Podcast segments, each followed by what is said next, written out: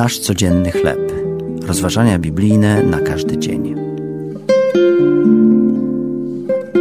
Uczucie porzucenia.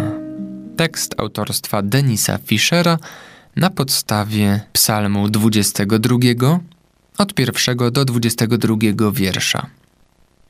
C.S. Lewis w swojej książce pod tytułem Listy Starego Diabła do Młodego opisuje fikcyjną rozmowę między starym i młodym diabłem o tym, jak najskuteczniej kusić chrześcijanina. Obydwaj mieli na celu zniszczenie jego wiary w Boga. Nie daj się zwieść, mówi stary Charles do młodego.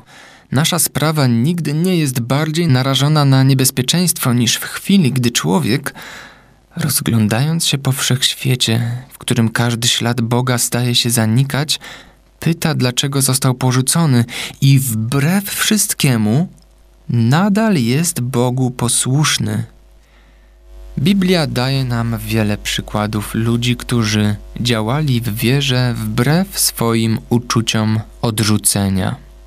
Abram czuł, że Bóg nie dotrzymuje obietnicy i nie daje mu potomka.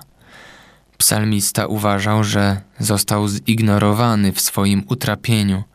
Hiob miał tak ogromne kłopoty, że sądził, iż Bóg może go nawet zabić.